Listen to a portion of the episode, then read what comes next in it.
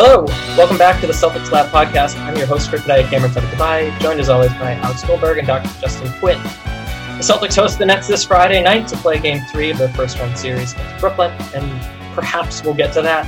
But instead, we want to acknowledge some of the comments made by Kyrie Irving, the, react, the reaction around the hub and around the country, some of the other issues facing fans, media, and athletes, and everything that has kind of popped off this week. To, to do that, we've brought in a guest. Please welcome in Nick Fay of the Brooklyn Buzz podcast and Off the Glass Basketball. Nick, how are you? I'm doing great, Cam. Obviously, you know, some of these recent issues with fans and players haven't been great, but I am enjoying some uh, playoff basketball. Yeah, it's a real shame because uh, some of the basketball has been absolutely tremendous. Um, if anyone hasn't watched the Knicks Hawks series, yeah. you're really missing out. Uh, Dr. Quinn, Alex, how are things in Mexico City? How are things in Somerville? Kind of warm for a change. Uh, I'm enjoying this unusually unseasonal weather. It doesn't usually get too hot in Mexico City or too cold, so not too bad. Cool. Alex? Things are going well here in Somerville. It's gorgeous out. I'm going to go play some basketball in a little bit. Mr. T, I hope you're going to join me there. Mm-hmm. Um, yeah, no, I, I think I just want to kind of echo what you just said. You know, it's it's been kind of troubling to see uh, these incidences of fans really being kind of crappy to both uh, other basketball players and just kind of the sport in general when there really has been such incredible playoff basketball going on. I mean, between the Knicks Hawks series, you know, Luka Doncic is becoming just an all time great player before our eyes. You've got, you know, this Suns Lakers series, which has all sorts of compelling drama and you know the Celtics Nets series, which will be very very exciting. I'm, I'm sure, but no, things are going well. Yeah, uh, it is a shame. The basketball has been tremendous, and we waited a long time to do this in front of fans.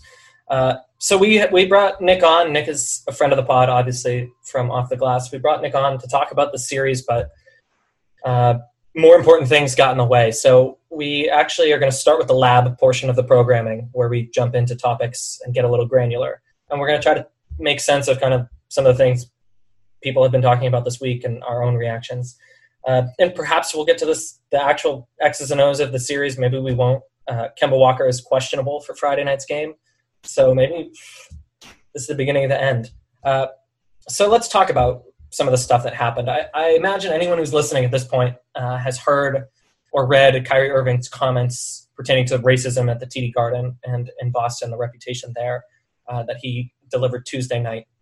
And since then, there's been really reactions from all sorts of people. Some are really poignant and powerful, and some have just really been people putting foots in people's mouths. So I'm just going to ask, you know, what were people's initial reactions to what Kyrie said, and and then we'll kind of talk about where that conversation has gone. So uh, yeah, what is what are our initial reactions to Kyrie's comments? Uh, maybe when or how they were delivered. Although at this point the horses are out of the barn, perhaps I don't know. Um, Dr. Quinn, you and I have been talking about this all week. Can I ask you to just tell us kind of where your thoughts were at and maybe how they've evolved over the week? Well, I was not expecting to hear that, obviously, mm-hmm. as everyone really wasn't. I, I, I, can't say the topic of what he's discussing is anything of a surprise. There has been some surprising pushback we can talk about later from within the organization itself that kind of mirrors the historic denialism of racism uh, in the United States. I'm not just going to say Boston. Sure. And well, there have been some complicated relationships with the media involving Kyrie Irving. This is a thing that we, we need to take seriously, regardless of how our initial or even continuing um, feeling about why he's saying it, how he's saying it, where he's saying it. All of that doesn't matter. It's a legitimate criticism and needs to be taken as such. I've heard some people say, well, it's not my place to get into this debate as a person um, who identifies as white, and that may be true. That's probably pretty good advice in general, but it's also a good idea for us to have these conversations with each other uh, to maybe kind of find the complicated aspects of this discussion um, in a more productive light because we can make all the theories we want about why Kyrie's saying what he said. We can sure. dig up all the articles that say what he has and hasn't said in the past and what people do and do not know. We don't know what's in his head. We don't know what he experienced, and we don't know why he said what he said, no matter what we want to think about that. I'm really tired of talking about Kyrie Irving and his engagements with the media, but this is an issue that's too important to ignore. Yeah, no, I think you uh, nailed it, Justin. I mean, I wasn't super surprised when I heard Kyrie say that, just given you know some of the incidents that have happened in Boston. Not necessarily much in the NBA, but I know in MLB and baseball, there's been different occasions where guys have kind of brought it up and not wanted to play there. So I'm not super surprised, and obviously we know that the relationship between Kyrie, Boston fans, Boston media isn't great, and you kind of anticipated them probably pushing the line. And I think he just wanted to clarify and more so like, hey, all right, whatever you want to trash talk me, that's cool. But let's kind of keep it clean to an extent and not kind of go past that line. So, you know, like you said, I think it, it kind of reminds me similar to like the whole bubble situation when Kyrie was like, you know, are we sure we actually want to go to the bubble? Like it's kind of holding back social issues. And people are like, oh, Kyrie's crazy. Why is he saying all this? Like, actually, what he's saying made a lot of sense because we saw yeah. players protest later in the bubble. It's just that no one kind of wants to respect Kyrie Irving's word. And I get why because of some of the things he said in the past. But I think on serious issues, you have to kind of, you know, listen to everybody and everyone's perspective. Oh, for sure. Uh, Alex, yeah. What do you think? Well, so, and I, I, think all of these points that you've both made are definitely like correct and on the money when it comes to the kind of approach to Kyrie Irving's media stuff. But what, what was really kind of disappointing for me more than anything was um, to see the incredibly predictable but nonetheless disheartening reaction to Kyrie's comments, particularly uh, in like Boston media circles and in uh, you know kind of just just life in general. I feel like there are a lot of people that heard those comments and because it was Kyrie, because of the kind of acrimonious relationship that you mentioned, Nick, um, they immediately kind of went into this like reactionary, like super personalized place where they assumed that Kyrie Irving was talking about them or was talking about like you know somebody that they cared about. And if I, I, guess the thing is like if that's the case isn't that kind of proving exactly what he just said? The fact that he uh, that he created this like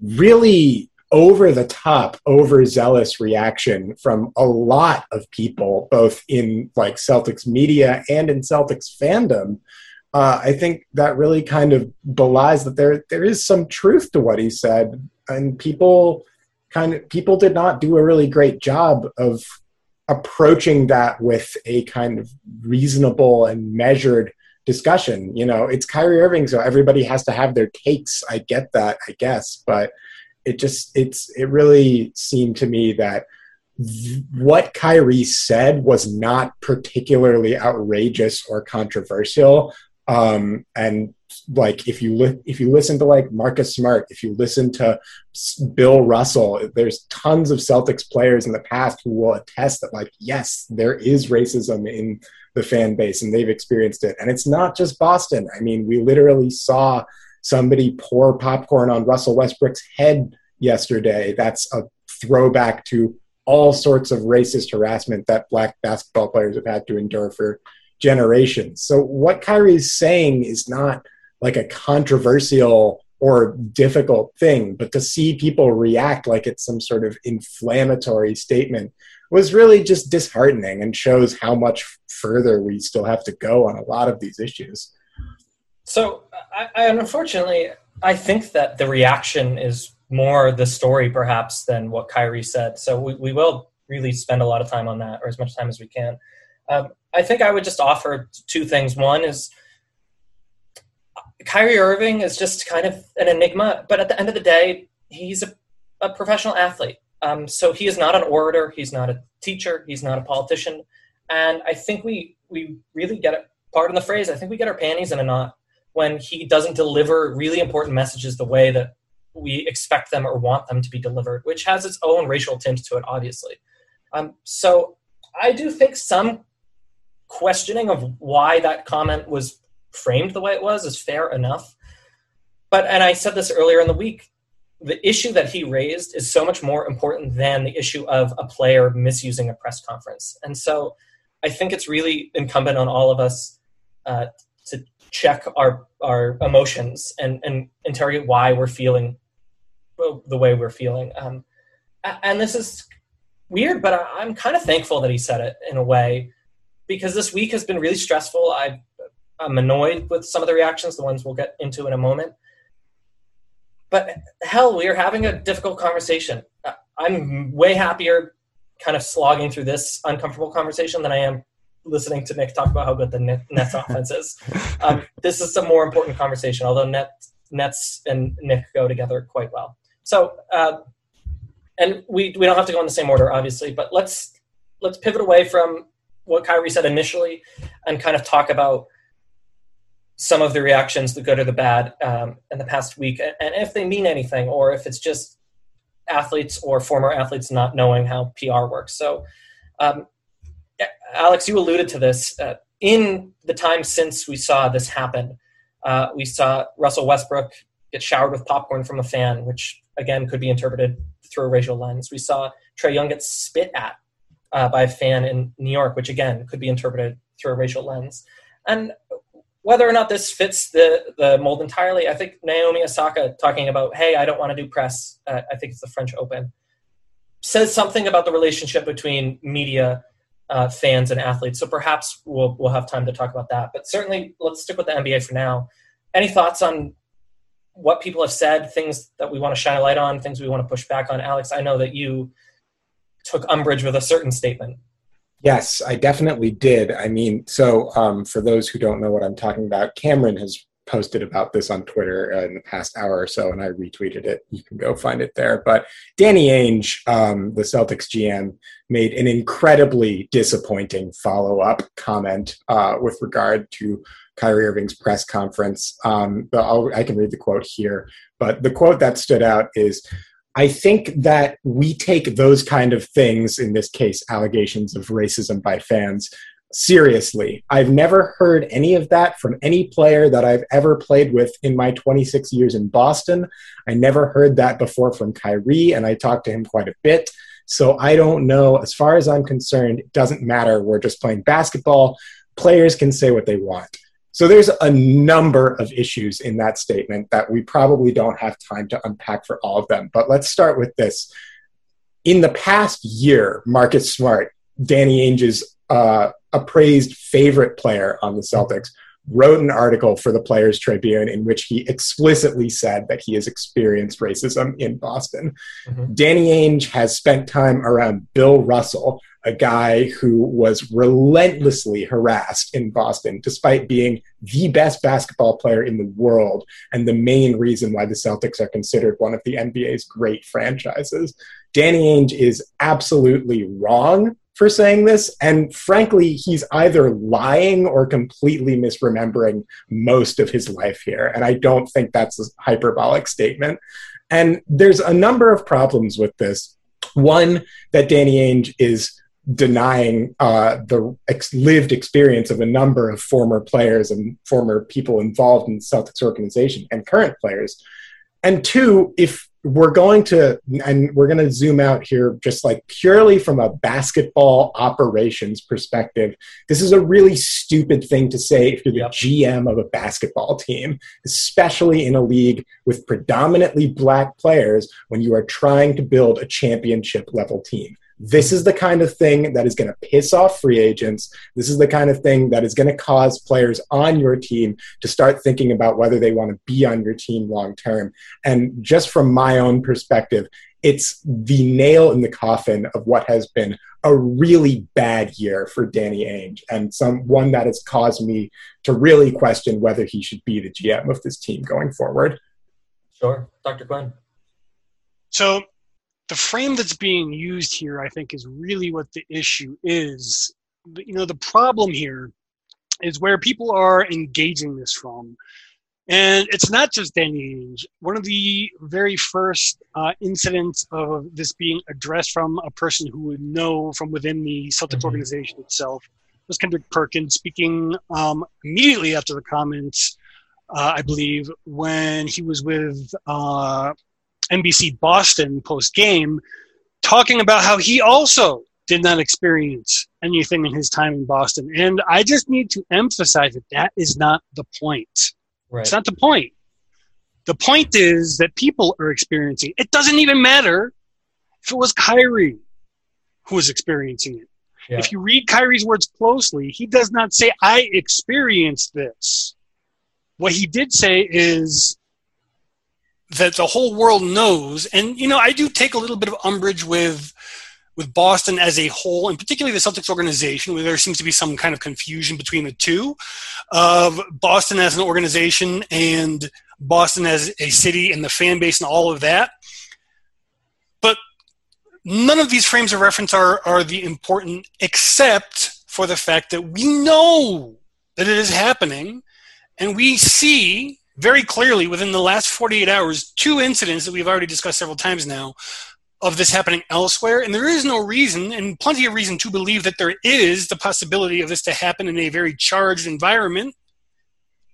It's very, very possible that all Kyrie was trying to say is, I know you guys are going to ream me out. Please don't call me racial epithets. Yeah, I think you nailed it, Justin. I mean, you too, Alex. Just looking at it, it's just like, it's like, okay, people are complaining about something happening to them and, and the racist stuff happening in Boston. And then Danny Ainge is coming out and saying and being like, well, you know, players can say what they want. Like essentially, like that just comes across so bad, especially in the year in which we're having the year that we just had in 2020. It's like, are you not socially aware of what is going on? So it's it's like honestly, it feels kind of disrespectful to Kyrie to an extent, just of like, oh, he's saying there's racism. I, I don't really care what he's saying, and it's like kind of just turning a side eye to it. When, like you mentioned, Alex, Marcus Smart has talked about it. Other incidents have been brought up in the past. It's just like where what are we doing here like this is kind of obvious stuff and obviously that's something you don't want associated with your franchise with your fan base so let's think of a way to kind of come to a solution instead of saying it doesn't really matter and it's a symptom of a bigger problem i mean th- this is a basketball podcast so we won't Yep. get too in the weeds but when when we listen to uh, people around the country try to demonize or ban critical race theory in schools for example there's a, a real lack of understanding of how important it is that conversations about race in this country are really careful and empathetic and accurate Yep. and factually accurate. And uh, I don't think that Danny Ainge and I don't think many other people, Justin, to your point, are kind of on point when we're talking about these things because we're not looking at anecdotal evidence necessarily. Although the, the Undefeated ran a great article about anecdotal evidence of racism experience in Boston, and we were before we went on air talking about the experiences I've had as a Middle Eastern person or uh, non-white people in Boston have had. So the anecdotal evidence also is there, but structurally, we know that Boston invented stop and frisk policing. We know that Boston invented uh, the suburbs, the modern American suburb, and all of the racism that comes with that. We know that uh, Boston isn't the most segregated city in America, but it wrote a lot of the script for social segregation. And it, it's one of those things, I think, where we don't know yet what the solution for solving this problem, this existential problem of race in this country is. Of course not. But I think at the very least, it's it's important for all of us from every walk of life to, to do so carefully and with humility and patience.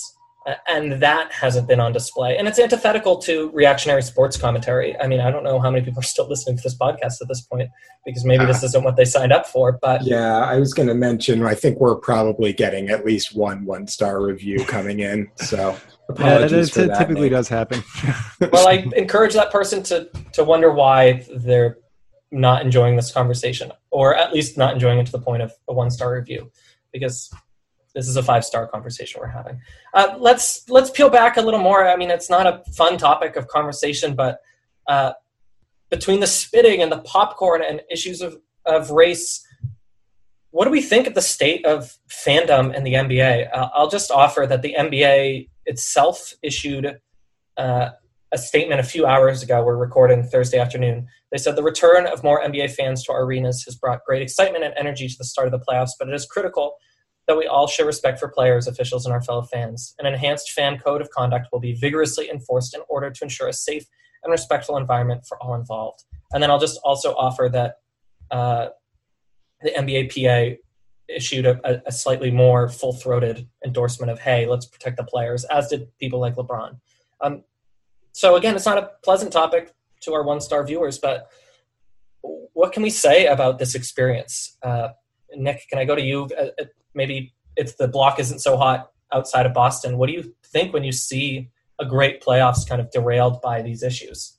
Yeah, I mean it's it's really terrible. Like the especially for the players too, because they've been waiting so long for the fans to get back in the arena, and now they have these incidents where guys are not treating them like humans. You know what I mean? I think that's like the most important thing. Like these guys are humans, and I think like typically I don't know as much about other countries, but in the US it feels like they treat entertainers like they're entertainers and they're not humans. You know what I mean? Like these are professional athletes on the court and the fact that they're just like treating them like they're almost like circus animals to an extent, like yeah. pouring popcorn on somebody, spitting on somebody. And then you also know that the player can't do anything in re- return. You know what I mean? It's not like yeah. we're going to see malice at the palace or anything like that, especially during the pandemic and all the security there and all those things. I'm not saying that's what I do want to see, but it's like, yo, we really have been begging to get back in the arenas, get some type of normalcy, and just like get vaccinated just so we can go to games. And now you want to go there and disrespect the players. And like, cool, you want to chant like, you know, Trae Young sucks do it. Like that's cool whatever. If that's that's what makes you happy and that makes you feel like a good fan you know I, am not a big fan of doing that but that, if you want to do that that's cool. But you definitely are crossing a line when you do something to somebody like pour popcorn on them or spit on them. Like spitting on somebody is like one of the most disrespectful things you can do. And his yeah. back was turned to you as well. Like i that the whole spitting like the popcorn thing is really bad. Like don't get me wrong but the spitting thing is completely next level of just unacceptable stuff. And i'm happy that the nba is stepping stepping in and trying to make things tighter because that's what the fans deserve. They've shown, and I hate it sounds like a teacher, but one one student student ruins it for everybody, and that's really the case. Is and I know we got a few teachers in here, so it's just like what what are we doing here? You know what I mean? It's just like, mm-hmm. come on, guys, like learn how to act. Like these are adults too. It's not even like we're seeing teenagers do it or children yeah. that maybe don't know better or know how to act, but like these are grown men that are acting like children and treating these people with no respect. I mean, it's honestly it's disgusting. And obviously, you know, the NBA needs to do something about it, and that means banning the, the people or just having a no tolerance policy. You know, if you say something that's slightly across the line, all right, bye. You're kicked out of this game. Maybe you're not banned, but they need to get tighter. And I know people are complaining, oh, the NBA is soft. No, they're just treating their players with yeah. respect and value, in which these fans are not. Yeah. And in the case of the spitting, I mean, folks, we are still very much in the mm-hmm. midst of a global pandemic. That is literally a public safety issue. Like and the series that, right there. Yeah, yeah. If Trae Young gets COVID from that person, that changes the playoffs irrevocably. So that's a massive problem. And I think you know, Nick, you kind of hit on this thing that um, I, I wanted to address, which is that for a lot of people right now who are going to these games, this is probably the first event that they have been at like this for a very long time, for at least a year. And people, um, people have a tendency to get a little weird when they haven't been at something for a really long time. And that's not to excuse anything that they're that these people are doing. Like obviously what they're doing is really wretched and should be condemned. But I think the NBA, this is to say that I think the NBA might need to do a slightly better job at kind of understanding the human psychology of some of the people that are coming back into the arenas for the first time in a year. Like people are going to be belligerent. People are going to be out of their minds. And justifiably so in a lot of cases because NBA mm-hmm. playoff basketball is freaking awesome. I I mean the last time I went to a playoff game, I got absolutely tanked and had a great time. It was a blast. But, you know, as people are kind of approaching this summer in the post vaccination world, I think you're going to see this trend in a lot of different places where people are going to be doing the most in every setting that they're in. And the NBA, I think, needs to do a better job of kind of preparing their facilities, their players, their staff, and everything else that they are bringing in uh, so they, they need to prepare people a little better for that reality because people are not going to be on their best behavior at a lot of these games. And it's it's sad and it's upsetting and it does ruin the experience for the 99% of fans that are just there to cheer for their team. But it's a kind of thing that you got to take seriously. Yeah. Well we unfortunately have a hard stop. So dr quinn uh, i'll give you the last word about anything that happened this week, or if you want, you can end on the lighter side. How did the Celtics win a game in this series? So you get the last word here. Well, I don't know if the Celtics can win the game in this series, uh, but boo Kyrie all you want. Seriously. But boo him because you don't like the team he's on now beating you. Boo him because you wanted him to stay for the Celtics. Boo him for good reasons. Don't boo him because you don't like the race that he is, or you don't like the way that he the, talks about race, or, or, or any of these things. It's just like boo him for sports reasons, just sports reasons. Most of the people I, I need to hear this message are the stick to sports crowd anyway. So even though I generally don't appreciate that perspective for this one particular form of engagement, just stick to sports. Well, I think that's a, a good way of putting it. So, Nick, the host of the Brooklyn Buzz podcast, the Grand Poobah of Off the Glass Basketball. Thanks for joining us uh, today.